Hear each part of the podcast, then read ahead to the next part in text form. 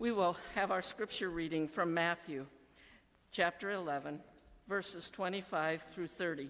And I have the NIV version, so I'll give you a second to find Matthew 11, verses 25 through 30. Rest for the weary. At that time, Jesus said, I praise you, Father, Lord of heaven and earth, because you have hidden these things from the wise and learned and revealed them to little children. Yes, Father, for this was your good pleasure. All things have been committed to me by my Father. No one knows the Son except the Father, and no one knows the Father except the Son and those to whom the Son chooses to reveal him. Come to me, all you who are weary and burdened, and I will give you rest. Take my yoke upon you and learn from me, for I am gentle and humble in heart, and you will find rest for your souls. For my yoke is easy and my burden is light. In 2005, after winning his third Super Bowl ring, Tom Brady was interviewed by Steve Kroft on the CBS show 60 Minutes.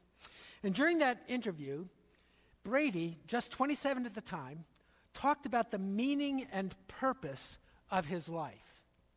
But here, listen to what he had to say. Why do I have three Super Bowl rings and, and still think there's something greater out there for me? I mean, maybe a lot of people would say, hey, man, this is what it is. I reached my goal, my dream, my life is me. I thank God. It's got to be more than this. I mean, this isn't, this can't be what it's all cracked up to be. I mean, I've done it. I'm 27. And what else is there for me? What's the answer? I wish I knew. I wish I knew. Maybe you've seen that before. Tom Brady, one of the hardest working athletes in all of professional sports, not just in football, but in all sports, and he loves what he does. He loves playing quarterback. But even after reaching the pinnacle of his sport, he was left with the question Is this all that there is? Is there something more? Have I missed out? Shouldn't this feel like I've accomplished everything possible? And shouldn't the joy and the sense of satisfaction that comes with that be my experience right now? But, but it wasn't. Later in the interview, he'll say that friends and family are the two most important parts of his life. And, and I do suspect that 16 years later, Tom Brady has gained some perspective on what he's accomplished and what it means in the long run. But those feelings that he expressed, haven't you felt them at times as well? As a Christian, not as a football player, perhaps you've worked hard for a long time doing the things you believe Jesus wanted you to do. You've taught Sunday school, you've sung in the choir, you've given regularly, you've helped with the youth groups, worked in the kitchen, read your Bible, and prayed. You've attended worship religiously, gone on mission trips, all the things that we do in churches.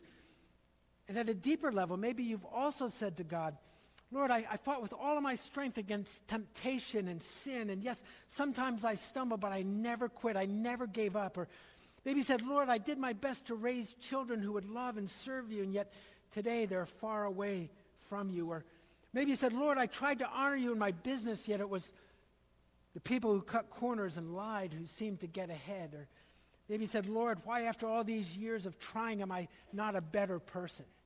Why am I still stuck in so many of the same ruts that have plagued me all my life? These are all the questions that Christians ask about their lives that Tom Brady was asking about his football career, aren't they? Maybe some of you wonder did any of what I did make any difference in another person's life? Make no mistake about it, following Jesus is not easy. And in some ways, it's downright hard. And Christians can grow weary. We get tired. We, we wonder whether anything we're doing is making a difference. And, and if you don't think so, then consider John the Baptist, a hero of the faith, if ever there was one. The man who declared he was not even worthy to tie Jesus' sandals. He said, I baptize you with water, but he'll baptize you with the Holy Spirit. Yet at the beginning of chapter 11, we didn't read it this morning, but at the beginning of that chapter, John is wondering, was I wrong? Is Jesus really the promised one? And so he sent his disciples to go and ask Jesus, Are you Messiah, or are we to await another? So if you're feeling that way today, then listen carefully to what Jesus says. Come to me, and I will give you rest for your soul. I will give you rest for your soul.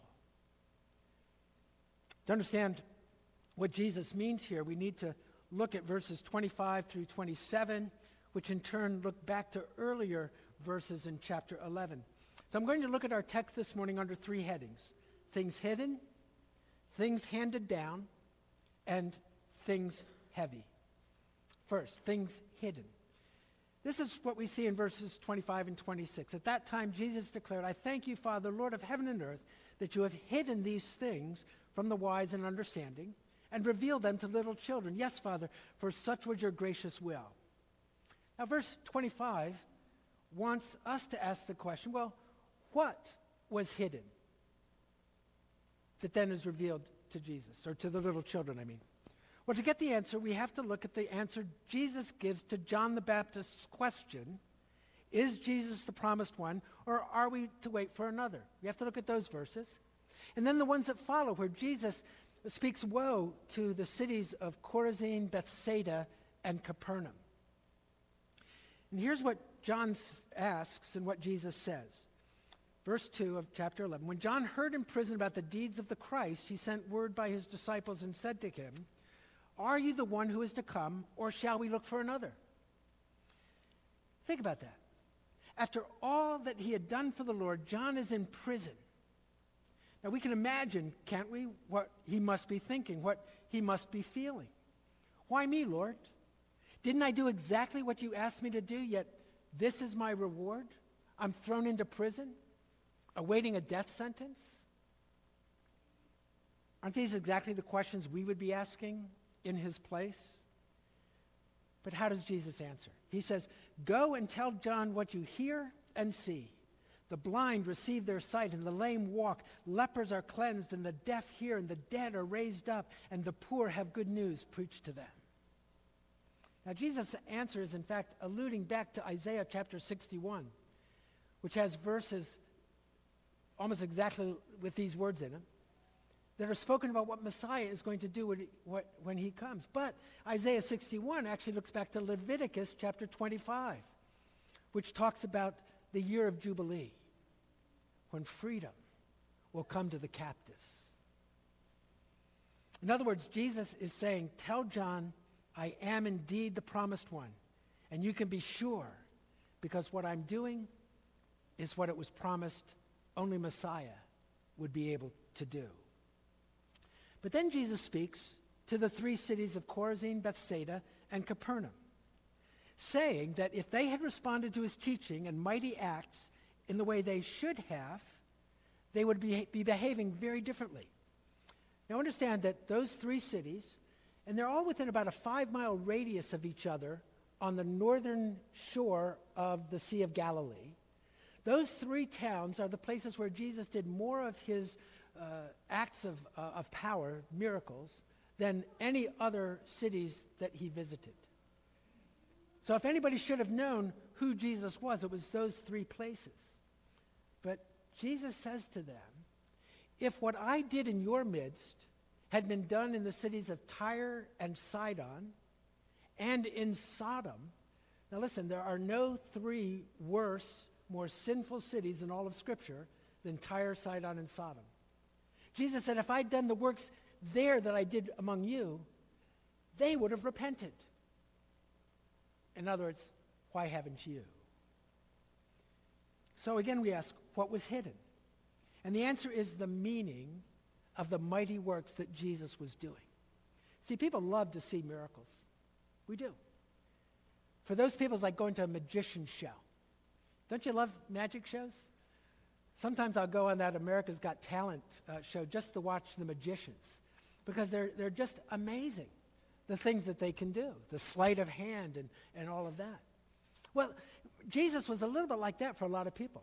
Oh, they loved to go see the miracles that he was, that he was doing, but they didn't understand what the miracles meant.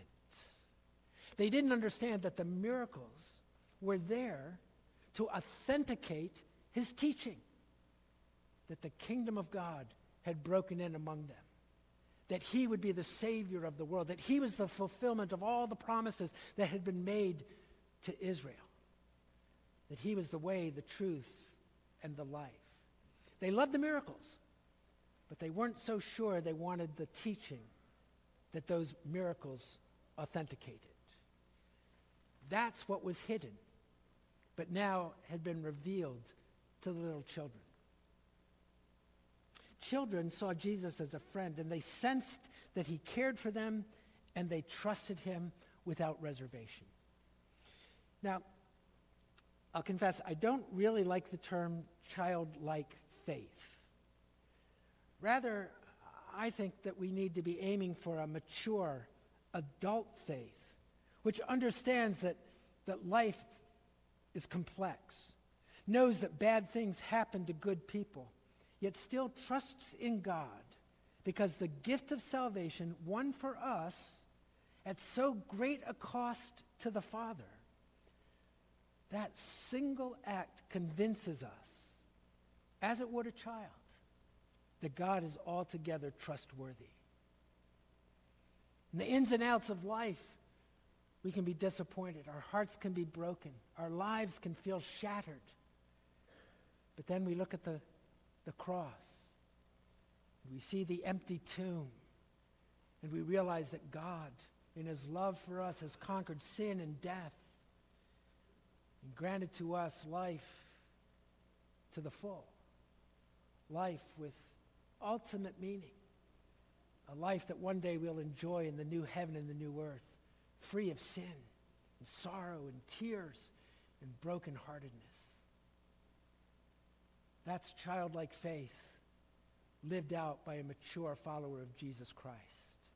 And that's what Jesus wants for each one of us. But now we want to look at things handed over. Verse 27 All things have been handed over to me by my Father, and no one knows the Son except the Father, and no one knows the Father except the Son, and anyone to whom the Son chooses to reveal him. The Father, the Son, and the Spirit, one God, three persons, existing in a relationship of love with one another that we now get to enter into because of our faith in Jesus. We have a fellowship always of the Trinity and us, the Trinity and the church. Jesus has had handed to him by the Father all authority in heaven and earth. He doesn't say that in these particular verses, but if you go to Matthew chapter 28, 18 to 20, the Great Commission, Jesus came and said to them, All authority in heaven and earth has been given to me by the Father. But authority to do what? In Jesus' case, it was all authority over sin and death, over the evil one and all his demonic powers, over all earthly rulers. But notice that Jesus continues in Matthew 28 and says, You go therefore and make disciples of all nations, baptizing them in the name of the Father and the Son and the Holy Spirit, teaching them to observe all that I have commanded you. And behold, I am with you always to the end of, a- of the age. Our authority is a derived authority. It comes from Jesus. We see this in the New Testament. Remember when Jesus sent out the 12? He sent them out to preach about the kingdom. But when they came back, they said this. So they went out and proclaimed that people should repent. And they cast out many demons and anointed with oil many who were sick and healed them. I don't want to skip over that. Because a lot of times, particularly in churches in the West, we, we skip right over those verses. The disciples, as Jesus did, cast out demons and they healed people. Michael Card, who's a Christian musician some of you have heard of, Uh, I heard him speak one time. He was in supporting a mission in, in Ethiopia. And he told the story about a, an evangelist in Ethiopia who was sent to a city where there were no churches. And he was so discouraged because after three weeks, nobody had come to faith. And so he went to his supervisor and said, I don't know what to do. And the supervisor said to him this He said, Go to the hospital in your town, find the sickest patient in that hospital, lay hands on him, anoint him with oil, and pray for his healing. Could you imagine me giving you that advice someday?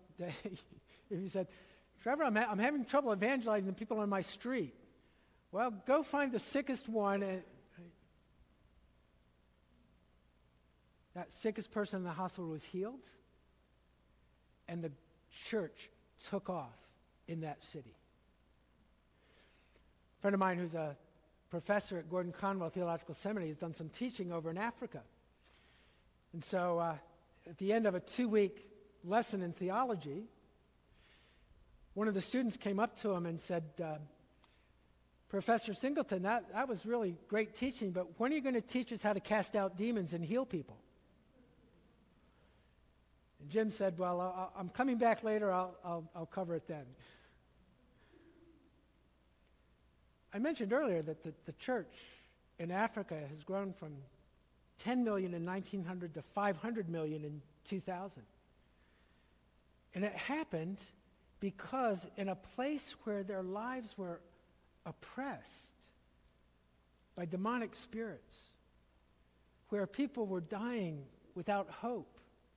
They read the Bible, they read the New Testament, they read passages like this, and they said, Well, if God could do it then, He can do it now. And they acted on that, and sure enough, God's Spirit was more powerful than any of the demonic spirits that they were facing week in and week out in their own lives and the church exploded in growth. Now, can we assume that's going to happen here? No. This is a different context. We're dealing with different issues, but it's the same God. And He's the same God that is able to heal people in the deepest places of their hearts, whether it be a demonic spirit or besetting sin or whatever the case might be. He's the God who's able to heal people. Sandy Miller, who was the pastor at Holy Trinity Brompton, uh, church that founded the Alpha Course. Sandy Miller said, Well, you know, there was a time when we didn't pray for anybody who was sick and nobody got healed. Now we pray for everybody and some get healed. We think some is better than none. Don't you agree with that? Authority was handed by the Father to the Son, and the Son has handed it over to us. But again, we know that not everybody will be healed. After all, wasn't it Paul who prayed three times that God would remove that thorn in the flesh that he had? But God said no. God said, My grace will be sufficient. Jesus in the garden prayed that God would remove from him that bitter cup of the cross, but the Father said, No. No. My love for my children is such that this is what you have to do. But can't you imagine what it costs the Father to say no? Can you put yourself for a moment in his shoes and to see the suffering of people, some of you, beseeching the Father, but the answer you hear seems to be no? Someone reminded me last week that even then, God never leaves us. God is there with us in the midst of the suffering and the pain. My grace is sufficient, he says. Yes, sometimes miraculous healing will take place, but not always. But the mature, childlike faith of a follower of Jesus says, Your grace will always be sufficient for me. I'll pray, always, and for everything. But your grace is that which will be sufficient for me. Finally, things heavy. And here we come to the words of the text that always jump out at us. Come to me, all who labor and are heavy laden, and I will give you rest. Take my yoke upon you and learn from me, and I, for I am gentle and lowly in heart, and you'll find rest for your souls. For my yoke is easy and my burden is light. 23rd Psalm says, The Lord is my shepherd, I shall not want. He maketh me to lie down in green pastures. He leads me beside the still waters. Do you remember the next phrase? He restoreth my soul. And Jesus says, I will give rest to your souls. Your soul is that deep place within you, the one that Tom Brady was speaking out of when he asked that question, is that all there is? His soul was disquieted. But Jesus said, I can give you rest in that disquieted place as no one else possibly can. The Christian life is not easy. The burdens are real. Questions arise, and often no ready answer is there for us or for the person asking the question. We're burdened with the burden of love to share Jesus with family and friends, often with little or no response. We're burdened by the specter of poverty, of sexual trafficking, of hunger, of violence, of lives destroyed by drugs and alcohol, of lives deeply wounded by bad choices when we know that if they would but turn to Jesus and use the power of the Holy Spirit He gives us, things could be so much better, so different. But it's while we're carrying just these burdens that Jesus says, Come to me and I will give you rest for your soul. Then he uses that wonderful image of the easy yoke. The yoke that's well planed, finely sanded, fitted exactly to the contours of the ox's neck and shoulder to say, yes, the burden will still be there, but now it will be bearable. It will feel lighter. You know, there's an old legend that these were the exact words, my yoke is easy. These were the exact words on the sign over Joseph's carpenter shop where Jesus grew up and worked. My yoke are easy. If today is not the day you feel under the burden of a heavy load, be glad. Rejoice. But the day is coming when you will. But Jesus promises to give you rest. And I believe he'll do that in one of two ways. First, on that day, remember Jesus' words and go to him with your burden. For by giving you the gift of the Holy Spirit to dwell in you and empower you for faithful obedience, Jesus will make your every burden light enough to bear. Go to the Holy Spirit. Pray to the Holy Spirit. Say, Spirit, I need your power. I need your help. I need your wisdom. Bring to me that word of scripture that I've hidden in my heart. Remind me of something that I have heard that will encourage me and strengthen me in this moment of burden. But secondly, Jesus will help you bear that burden to the brothers and sisters who are sitting with you today, the church. In Galatians chapter 6, Paul says, carry your own burdens. And then just a few verses later, he says, bear one another's burdens. It's the both and. Yes, we do the best we can. We have the Holy Spirit in us. But even sometimes that needs the help of a brother or sister to come alongside of us and help us.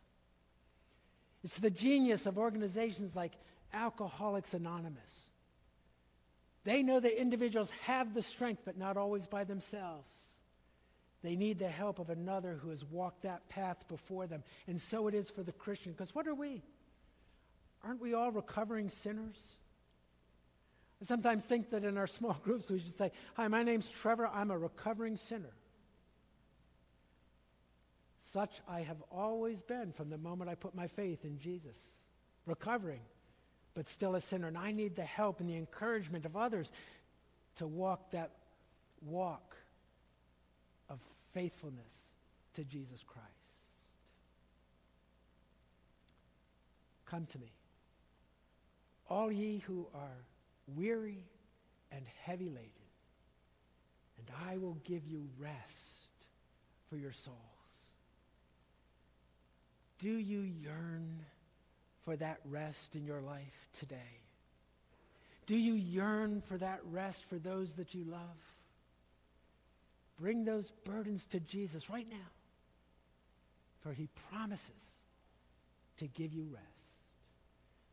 That's the good news of the gospel. Amen.